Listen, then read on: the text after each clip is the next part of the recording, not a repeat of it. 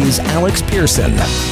There's no such thing as closure. If anybody tells you that they've never been anything through anything like this, it started as anger, then it becomes being upset, and and then you start thinking, what are the repercussions? Did anybody even think about what could happen going forward with a ruling like this? Every murder is going to be appealed.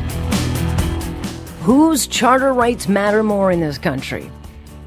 We will talk about it. Alex Pierson with you on this Tuesday, March 14th. Boy, this time is going really fast. Already into a second day of the big break. A lot of people away, a lot of people getting away, a lot of people uh, just uh, taking their old foot off the uh, gas pedal. So hope you're kicking back and enjoying. A lot of us are working. I'll be off next week, so I'm looking forward to that. But here we are, and there is a lot going on, and certainly the case of you know, Dellen Millard and Mark Smich, it's going to be in the news all week. And if you listen to the parents, and that was the voice of the Babcocks, you know, if people like that have no hope, why should their daughter's killers have it? These are thrill killers, Dellen Millard and Mark Smich, and other killers like them. And the courts tell us, well, they have to have hope. They must have hope, according to our country's top court, which is why, in part, the convicted killers are in an appeal court all this week in Toronto. And they're appealing whatever they can. They don't care. They can appeal it. They got nothing better to do with their time. They're losers. But they're trying to get their murder convictions uh, in the killing of Laura Babcock, Tim Bosma, and Wayne Millard tossed out, do whatever they can. Uh, and their sentences, which add up to 75 years for Millard and 50 years for Smich. These are men who are given stacked sentences, meaning instead of serving all their sentences at the same time and then applying for parole on the 25th year, they would have served or still, unless it changes, uh, served 25 years at least for each crime before being given a chance to apply for freedom. And that's how it should be. But of course, it, it is not, thanks to our charter. And that's our charter, which, uh, and our top court, which in May of 20, 22 ruled that the six life sentences of Alexander Bissonnette was given for killing six Muslims and almost killing five others at prayer in their mosque was cruel and unusual punishment because the killer would never have hope to get out. The uh, nine judges all agreeing on this, so it was unanimous, and said, quote, such punishments bring the administration of justice into disrepute. They're cruel and unusual by nature. I, am glad I'm not on that judge's panel. I would have like just been aghast. We're talking about a man who tried to kill as many Muslims as he could. He, he, he was spraying bullets everywhere. He wanted to kill Muslims at prayer, prayer. So if they think keeping him in jail for life is cruel, I mean, really? So thanks to that ruling, Bissonnette's six 25 year old, uh, 25 year sentences which would have been 150 years, then turns into six 25 year sentences that are, are all going to be served at once, meaning that he can start to apply for parole in 25 years when his sentence gets there, because he's already served a few years. And the precedent also means that other killers in this country who got stacked sentences, like Smich and Millard, uh, can also appeal, appeal their sentences to get out sooner. So yeah, that is one of the reasons they are in court. They likely won't win. I don't think any of their appeals for the killings. But because the ruling, it's pretty much guaranteed that their sentences will be shortened and they will be able to apply for parole at the 25 year mark. And in, in, in 2011, that's when you could start doing these stacked sentences. Judges got the discretion to hand out these longer sentences to those who kill multiple people, but it's rarely, rarely used. I mean, even Bruce McArthur, remember? He killed eight people in the gay village. Even that guy is going to apply for parole after 25 years. But there are only, to my uh, ability to find them, there are only seven cases of stacked sentences in this country, and they all involve heinous crimes. So it's not a sentence, and it's not a sentencing law that's been abused. But thanks to our charter, those who have uh, you know committed some of the cruelest of crimes have to be allowed hope for more freedom.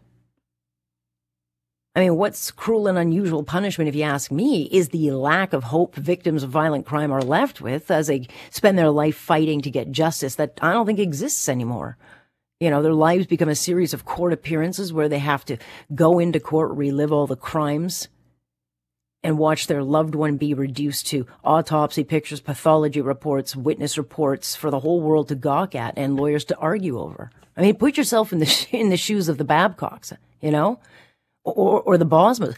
I mean, Tim Bosma's life was snuffed out. I mean, his body was tossed into an animal incinerator that uh, Millard had bought to erase his crimes. He thought it was cool. And during the trial, Tim's family had to sit and watch as their child is reduced to ash on a video camera that caught the men uh, watching how this new toy worked. And they thought it was pretty cool. And Tim's mom, she could not get it. You know, she could not get through that. She had to leave the court. And now she and her family have to go through all that stuff again and all the other heinous details of what happened to their child and the Babcocks too. But in the Babcocks case, they've only got police reports and their imagination that they're going to have to use to fill in the blanks because Laura's body was never found. I mean, they have no remains. And they also don't have the full story of the torture she faced before she too was tossed away like a piece of garbage into that incinerator. So, we're talking about two men never shown remorse, never shown remorse, an ounce of remorse for what they did, because of course they didn't do it. They're innocent. They they they don't deserve these sentences, so that's why they're trying to get uh, out. I mean, they, they wrote rap songs boasting about what they did because they looked at it as getting street cred. You know, so we live in a country where mandatory minimum sentences for violent offenses are mean, and we have to give thrill killers and mass killers like Alexander Bissonnette and, and, and Millard, we have to make sure that they have hope. And so, you know, does the charter ever think about people like the Bosmas or the Babcocks or those Muslims who killed at prayer and the families left behind to pick up the pieces? Don't they deserve some hope? You know, hope that maybe someone will actually be held to account? Because essentially, when you look at the bigger pictures, it really is the victims of violent crime in this country who get the life sentence. That's the way I see it. So if you ask me, we kind of are going the wrong way on all of these things. I think we can make changes to the, you know, the justice system.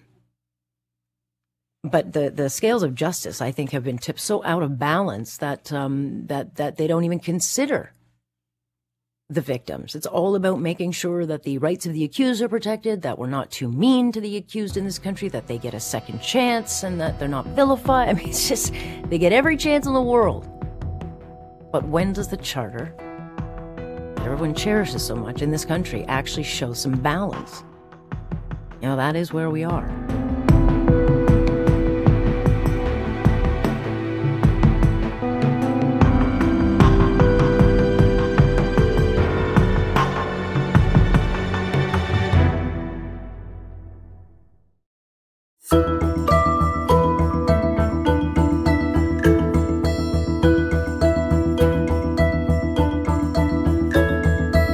Spent a lot of time on the subway and it has been bananas. There's just a huge uptick in people who are have nowhere else to be. It's not one that police are equipped to deal with. We need places for people to go. We need supports for people. They need better options. Yeah, they do. Um, but the question I think a lot of people are wondering is, is this TTC now safe all of a sudden? Because the uh, special patrol, which added uh, 80 officers who were off duty and asked to come in on overtime, had been uh, patrolling different routes over the last couple of months, and now that has stopped. And so now we're told that on duty officers will uh, continue patrolling the uh, routes during their shift, but what we won't see is a dedicated number of officers that are out there. And when you look at some of the numbers, since they put those extra police officers in place, there have been 314 arrests among them, they got a firearm seized. There was an individual uh, who was involved in an unprovoked attack on the Spadina car, two assaults with weapons. And uh, we know the program was was temporary. I just don't think people thought it would end quite so soon. When you look at some of the polling that Global News uh, had done with Ipsos last week, it reveals, you know, 44% of those living in Toronto feel unsafe on transit alone. And even with friends, they still feel unsafe. So even though we move, you know, a couple of million people a day and the system is considered to be safe when you compare it to other cities, the perception is that it's not, and that is uh, harder to change that attitude. Jon Burnside joining me now. He is a city councilor and chair of the TTC. Good to have you, Jon. And thanks for having me.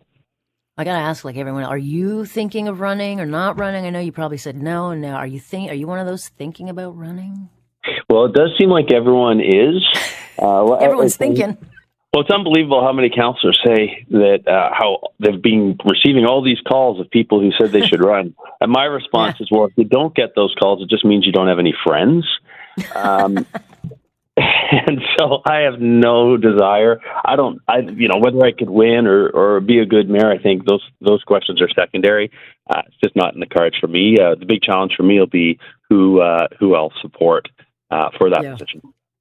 Well, there's like a thousand people running, so we'll uh, see, I guess, on uh, a registration day coming up. All right, so let's uh, talk about why um, they were moved. I don't think people knew it was going to kind of happen this quickly. So why was it uh, deemed necessary to stop these uh, 80 extra officers?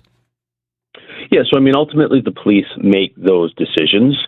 And so I think the question is, why were they there in the first place? Uh, which will answer this question. It was A, to bring a sense of order back to the TTC. I think there was a sense of disorder. It was to get a, a really good handle on what's going on. And also it was to work with, with us to collect the data that's needed so that when uh, the police are involved and when they're doing patrols, whatever those patrols might be, uh, that they're intelligence based. And I think those boxes have all been checked. Um, but that said, uh, Deputy Pogue uh, has committed that should things uh, turn for the worse, then there's always that option to bring the police back. Um, and, and, and furthermore, the police, when I met with them with the mayor early on before they were even deployed, they they flat out said, you know, we are not the solution, and I don't think anyone thinks they're the solution. What's happening, what's happened on the TTC, is really a reflection of what's going on in the city, and those are bigger questions, and we'll need more partners, including the province and the feds, to address them. Yeah, that takes a long time though, you know, and, and I think people are like, they want to see results so they can get back on, uh, you know, transit. I mean, and, and, we're still getting attacks. Um, we're not maybe getting kind of like uh, this ongoing revolving door where it was like four or five a day. I mean, but we are, uh, you know, we've got a hate crime reported on the subway that happened, I guess, March 9th at around 9, uh, 5 p.m. with a man brandishing a knife threatening a woman in a hijab. So we still do get these incidents. Um, but but to my point on the polling, even even if you know politicians like yourself say, look, overall it's a very safe system. It's this um, it's this notion that it's not safe that that is uh, concerning to people. Oh, 100%. It's, it's the feeling of not being safe. And um, and that was one of the things that the, the police definitely addressed. But once again, it's not like they're disappearing. It's that they're they're shifting uh, their focus, and they will still be present. And I hope they'll still be present. But they're not the only thing we're doing. We have more security guards. We're hiring more um, special constables, and we have streets to homes folks working with uh, the individuals on the system to to find them indoor shelter and to get them help. And that's you know that is ultimately the challenge. And the police have said uh, to me that one of you know even though they've made 220 referrals, which I think is fantastic, that's really not what the police mm-hmm. are there for. And uh, one of the challenges is how many referrals could they have made if we had the space? And those are the bigger questions that need to be solved. Yeah, and those don't happen overnight. I mean, we know we have issues with migrants coming across Roxham who are taking up shelter space because they need supports. Um, a whole bunch of issues that are not going to change overnight. We just don't have enough affordable housing. One of the upsides with the weather getting warmer is I think it will somewhat alleviate the uh, pressure of people having to go and live in in the TTC. So we might see a dip, but overall, like, what's the timeline, Jon, of getting an, a solution? Because, you know, the bottom line is it's got to be solved or it's just going to come back. Well, you're bang on about the warmer weather, and I talked to uh, our CEO Rick Leary, and and those numbers uh, every year do come back down in terms of once it's warmer, people find other uh, other options. But I don't think there is an ultimate solution. It's going to be a work in progress. A lot has changed from the pandemic, but there are a lot mm-hmm. of issues that have been around for for for decades. You know, mental health supports, mm-hmm. uh, re- rehab for people that have drug mm-hmm. issues, and you know, um, in many ways, sort of making it somewhat mandatory for people to actually get the help. Right now, if people refuse the help, then what? Right? And and there's so there are a lot of issues. You say absolutely, it takes time, but from what I can tell, we're not even getting uh, the help of our partners now. So yeah. we got to yeah, well, because they've got their own issues. Like, how do you get someone in mental health care when there's a waiting list to get into mental health care? Like, everything's kind of packed on top of each other as far as problems, problems, problems. There's just no answer, and I just uh, I, am concerned that that this is like uh, going to be a year, two years, if that, uh, before we get an actual solution. Well, I mean, first off, you know, because the need is so great. Yeah hundred percent. First of all, it's finding the space for people, right? So that they so that they don't take shelter uh, on or within the system. I think that's that's the first thing, and that can be accomplished uh, right now. About as you uh, uh, referenced, about a third of our shelter space is, ta- is taken mm-hmm. up by refugees. Well, where's the federal government? Why why isn't there more pressure on them to actually come to the table? So I think if we get is anyone asking? I mean, now that John's, I mean, is anyone asking? Yeah, Mayor Tory was amazing with that. But what I what I would say is where are all these MPs who have been liberal MPs who have been elected to represent the city? You know, they're riding within the city of Toronto. Where are they? Like their heads are under some sort of cover, and um, you know they're there when at election time, but when the city actually needs them, where are they? So, but in any event, um, that that's I think that's the first thing we need to need to find space for people, and the police the police are the sort of I think sort of the last uh, option and not the first. And hopefully that we, we can, you know, stem that we've stemmed the tide in, in what's going on. But, you know, as um, Alex, these are citywide issues. You know, we see, yeah. we see a lot of random attacks. We saw the, the gentleman killed on the on the Danforth. Mm-hmm. We saw the woman at Yonge and King, right? And it's all the problems that are migrating on the TTC. And you know, the TTC is is about moving people. We're not a, a social service agency. And I think no, we're not. Yeah, yeah. Well, again, it was a lot. We got a lot of talk, and uh, we've got three different la- uh, layers of government. And sadly, if one of them doesn't come to the table, they all end up uh, kind of hitting each other. We'll keep watching, Jon. Very much appreciate. I sure hope there's a, a solution coming. So uh, we'll we'll keep an eye on it. Well, it'll be a great opportunity to have that conversation in the upcoming mayoral election. That's a good idea. Yes, it is. All right. Thanks, Jon. And that would be a good mayoral idea. I'll vote for whoever can solve the Roxham Road issue, get rid of sanctuary cities and all that stuff. And, and, and yeah, someone who can actually take the uh, federal government to task on stuff like this because they are supposed to help. And, and funding formula. Who's running on the funding formula? Because that's what we need in the city of Toronto because we can't afford to pay for all of this stuff.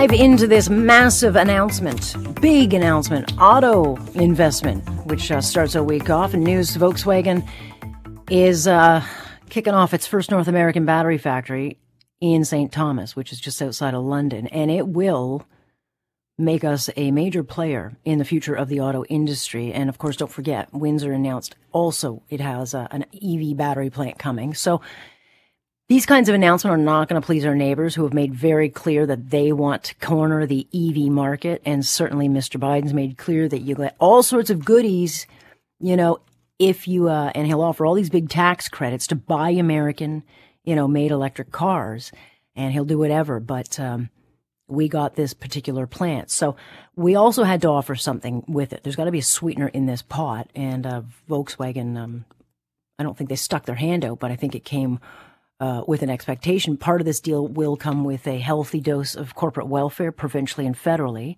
The other selling point is the abundance and um, the opportunity we have with special minerals that are crucial to build batteries, and of course are found at the Ring of Fire, which to date does not have any deal in place. And so, what does that mean? For the future of this deal. Flavio Volpe is head of the Automotive Parts Manufacturing Association, and I appreciate you joining us, Flavio, because I know you're on vacation, but uh, it's a pretty big announcement, and I know you were a part of it, so thank you. Yeah, yeah, big announcement. So, uh, what does vacation mean uh, when you've got good news like this? hey, you know what? It makes a vacation much, much sweeter. But nonetheless, it is a $7 billion, you know, investment, probably more if they uh, expand. It is the creation of 7,500 jobs, uh, you know, when you factor in all the spin-off manufacturing that will will tip it in. But what was the selling feature of Ontario? I mean, once upon a time, as you know, we were the auto, you know, giant here in in Ontario. Yeah. But what was the selling feature to get Volkswagen back? Well, I'll tell you. Um, I, I made uh, I put up a tweet this morning that said the anatomy of this deal is a series of things mm-hmm. that came in before it.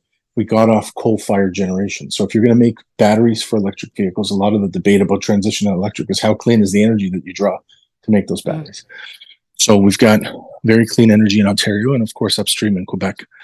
Also in the NAFTA renegotiations, we added in some rules that said you've got to make your core parts at a higher level of local content um, to qualify for tariff-free sale. And one of the things we stuck in there was the origin of the batteries. And we knew that mm. in Canada, course, we got a lot of those raw materials.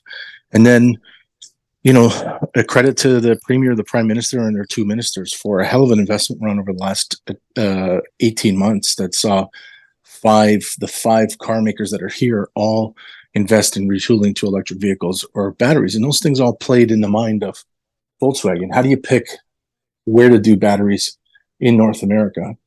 And, you know, Ontario, St. Thomas especially, ticked more boxes than any other one. So, is there the opportunity to get another plant in the country or in the province? Um, you know, and the other thing is, and the concern would be, you know, we have minerals, but we got to get them out of the ground. And that is a long yeah. way off still. And I know we've got certain frameworks put in place with the province. I mean, They've been trying to negotiate with, uh, I think there's five indigenous groups up at the Ring of Fire, but you have to have yeah. deals with all of them. I think they have deals with two of them, and that's to get these all season roads built. And then you've got to actually get in there and set up to mine. That takes, it doesn't happen overnight. And so what do we, yeah. how close are they to getting an actual deal to get the Ring of Fire in business and operational? You know, Ring of Fire is, is one source. And of course, I mean, you've outlined very clearly how tough that timeline yeah. is going to be. I think what's important here is is is the announcement is for a battery plant for 2027.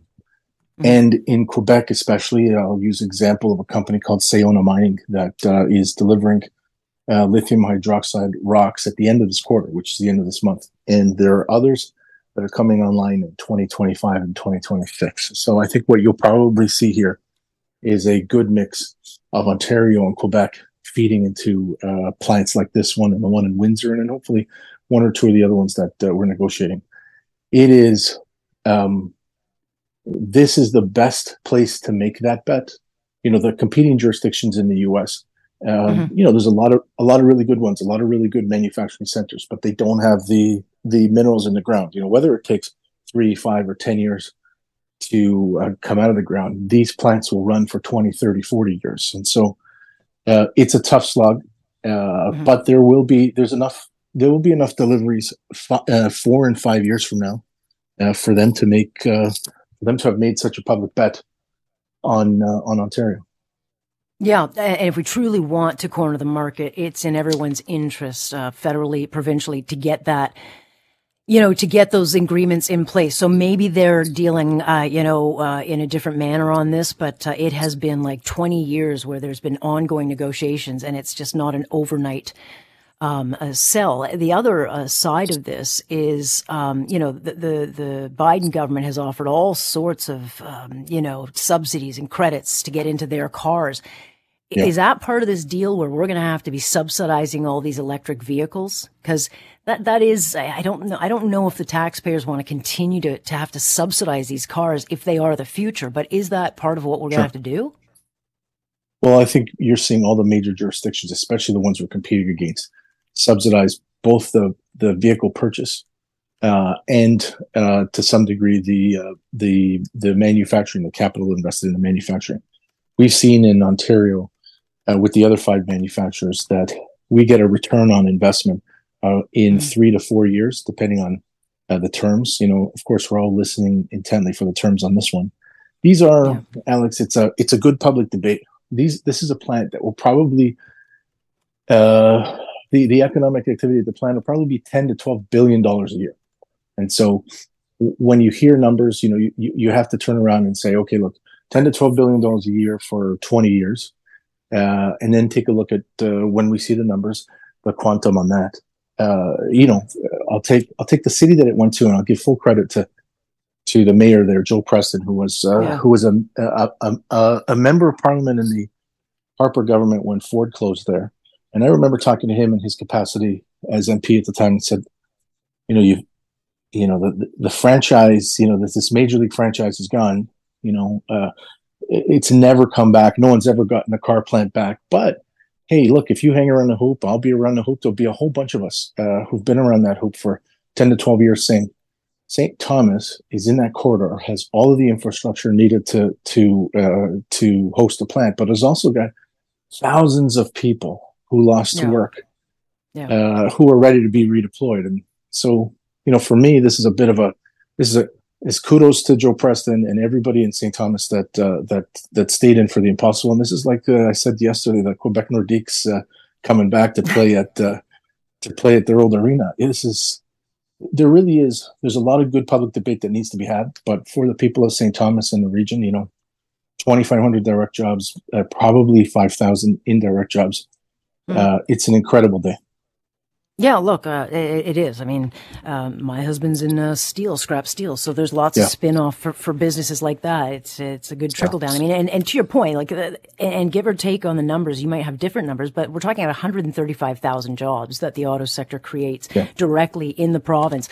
Is it? Are we you know, are we seeing the rebirth of our auto sector? I mean, are we headed, if you're, if all the I's are dotted and T's crossed, are we headed for the glory days of what we used to have in this province? Or is that, uh, is it going to be a different kind of um, auto industry?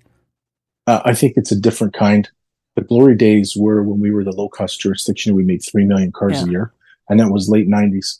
We're going to make 2 million cars a year, but we're going to make the cars that people want and the cars that coincidentally the government is really encouraging and mandating uh, uh, people and organizations to buy and for car makers to make. So, uh, in that, in the difference between the two, it's the same amount of employment uh, that we had in the late 90s, but this time on uh, electric vehicles, uh, the high value lines that these companies are featuring.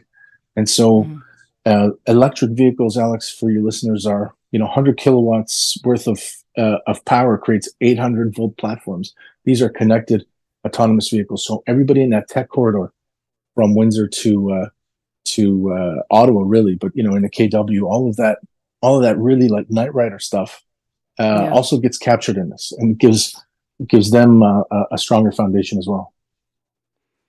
We need good news these days. We'll take it any which way yeah. we can. Congratulations. Enjoy your vacation, and we'll see uh, what is next. I appreciate it, Flavio. Thank, thank you, Alex. Thank you. That's Flavio Volpe, who is just one of the many people involved in uh, making this deal happen. It has happened, so uh, still waiting to hear the details of how it happened. One of the ways it happened is because we have to pay things like corporate welfare. You know, once upon a time, the economic engine of this country, uh, you know, was the place everyone wanted to do with business, but you know, rising energy costs and labor costs and it got hollowed out. So when we go through the numbers, like how much do we have to pay Volkswagen to come here? You know, the cost of doing business, just wait until you hear the numbers of how much we pay to get people to, you know, companies to do business here. It is staggering how much we have to pay. That will do it for me on this uh, Tuesday. We'll see what the day brings so we can chew on it on Wednesday. Boy, this week's going fast, kind of. I thank Miss Heather Purton, Mr. Corey Manuel. I'm Alex Pierson, and we will be back here 9 o'clock Wednesday here on 640 Toronto.